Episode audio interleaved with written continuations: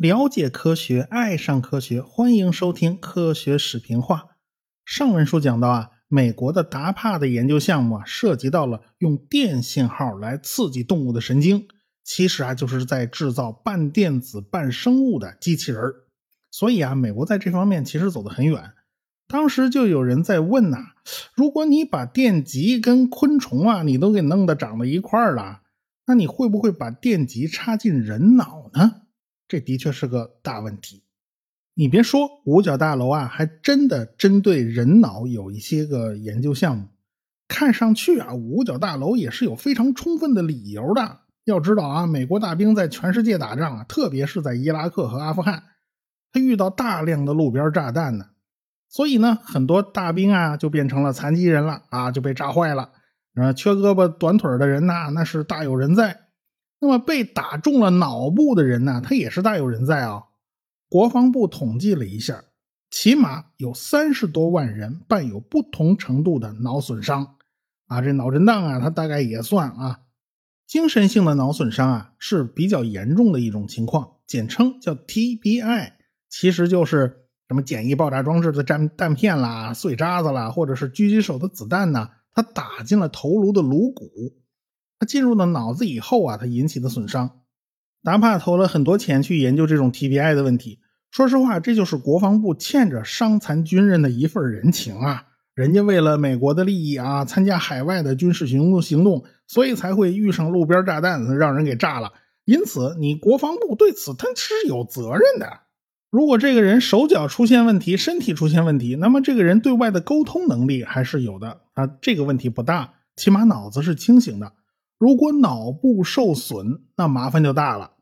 如果这人出现了精神问题，那怎么办呢？这找谁呀？如果人这个人过去的记忆全丢了，他该怎么办呢？假如某个人一天到晚什么都忘了，那又该怎么办呢？这种情况啊，即便是有人护理，生活质量也是大大下降的。比如说啊，老年痴呆就会逐渐的失去记忆力。但是他们都是老年人啊，老年人寿命能剩下多少呢？是吧？最多你熬个十年八年了。那即便如此啊，也很可能就是拖垮一个家庭。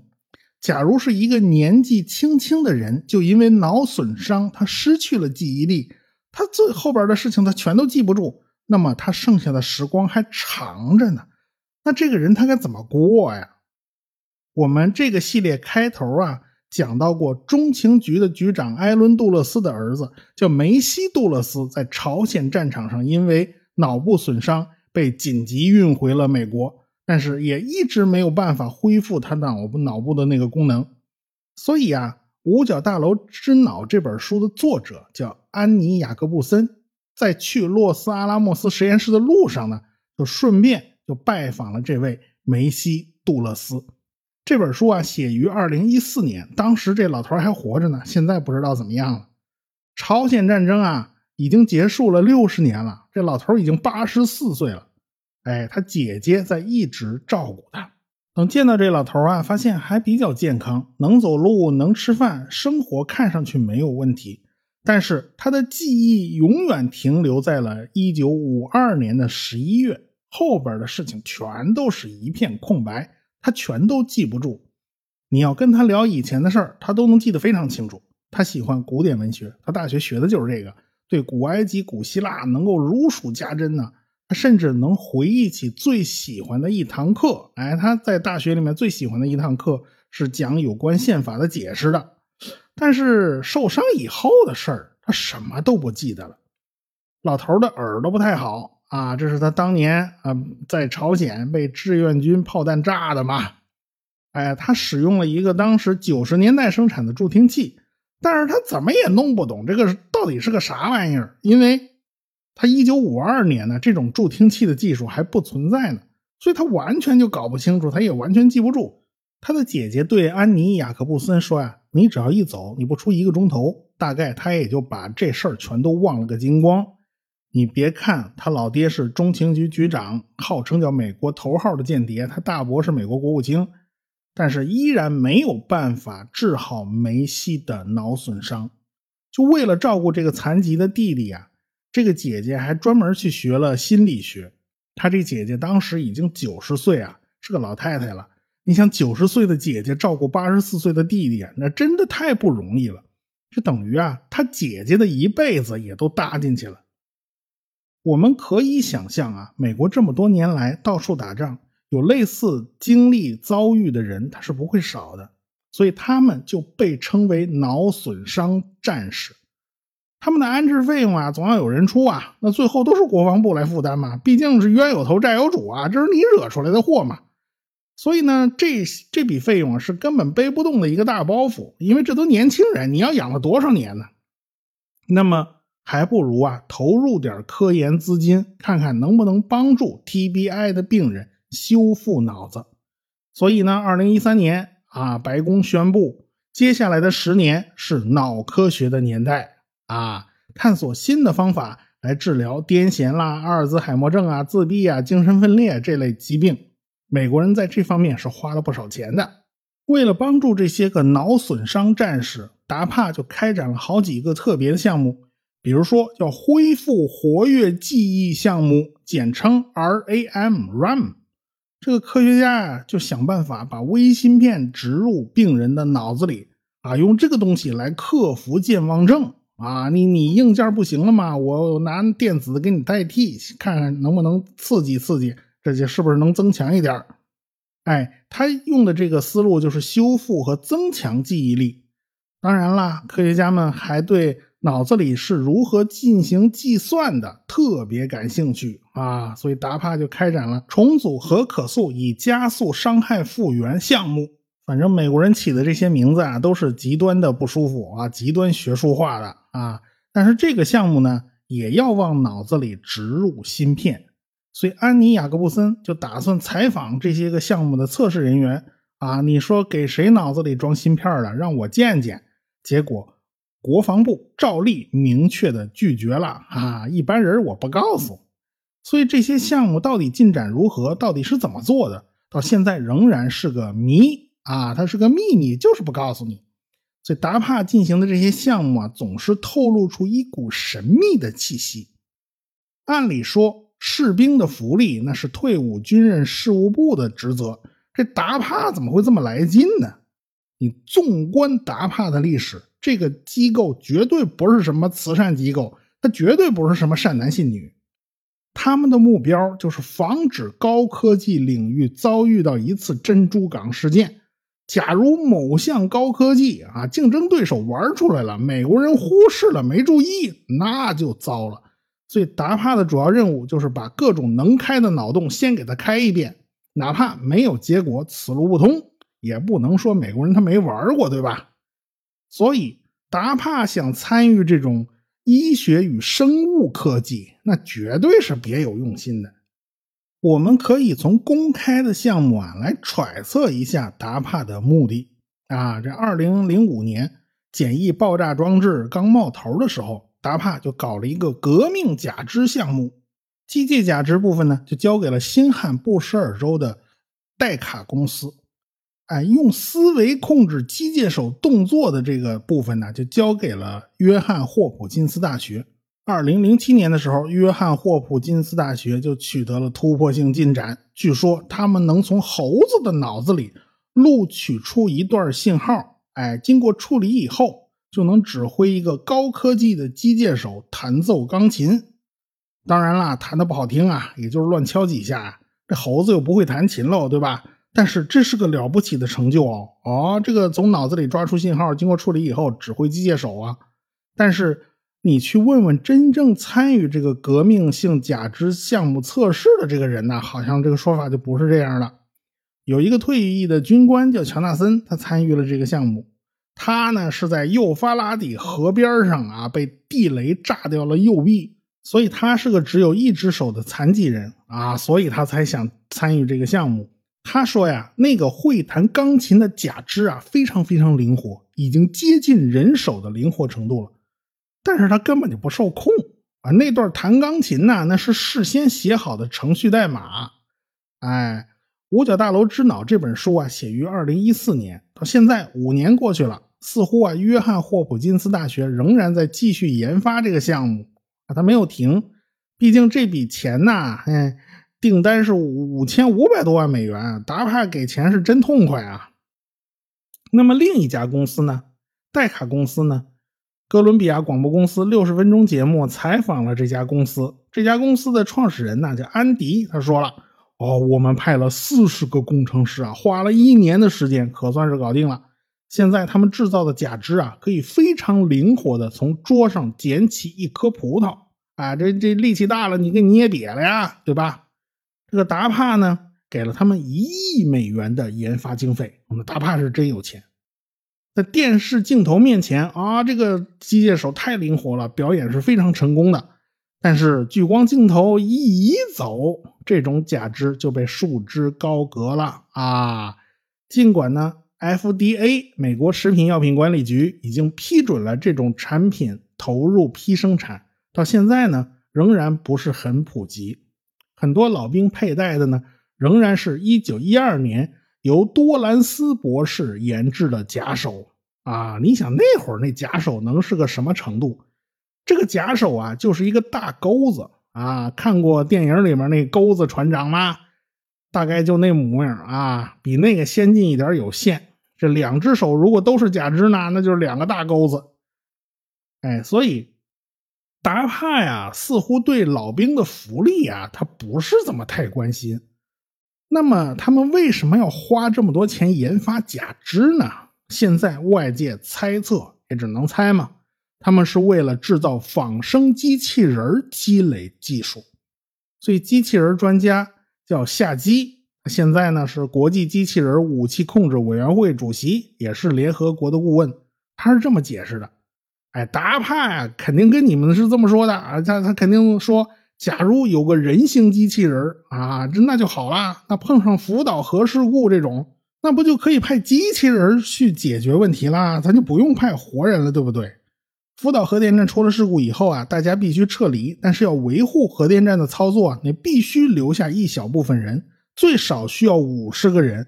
这也就是福岛五十勇士的来历。假如仿生机器人要能代替这福岛武士勇士。那不就是避免了活人遭受危险吗？啊，看上去这个说法好像是很有道理的样子。但是机器人也是可以深入到某艘船的船底去打开那通海阀的哟，对不对？或者是你让一堆机器人去劫持某一艘船，这也好像也可以哦。那就看谁在指挥他们了，对不对？所以达帕搞的东西啊，它多多少少是个双刃剑啊，好像对老百姓有好处，但实际上呢，可能有其他的目的啊，它都是掩盖在后面的。在洛斯阿拉莫斯国家实验室呢，科学家正在研究人工智能方面的东西，希望呢能够模拟人眼睛的视觉系统，模拟啊从视神经到大脑的信息处理过程。人眼睛是非常神奇的。绝对不是一个摄像头能比的啊！有一种说法是，左眼由右脑控制，右眼由左脑控制。其实并不是这样的，而是左半边的视野传给右脑，右半边的视野传给左脑。不管是左眼和右眼呢，每只眼看到的都是一整幅画面啊，但是人脑。的确是把画面分成左右两半分别处理的，最后在脑子里再拼成一幅整的图像。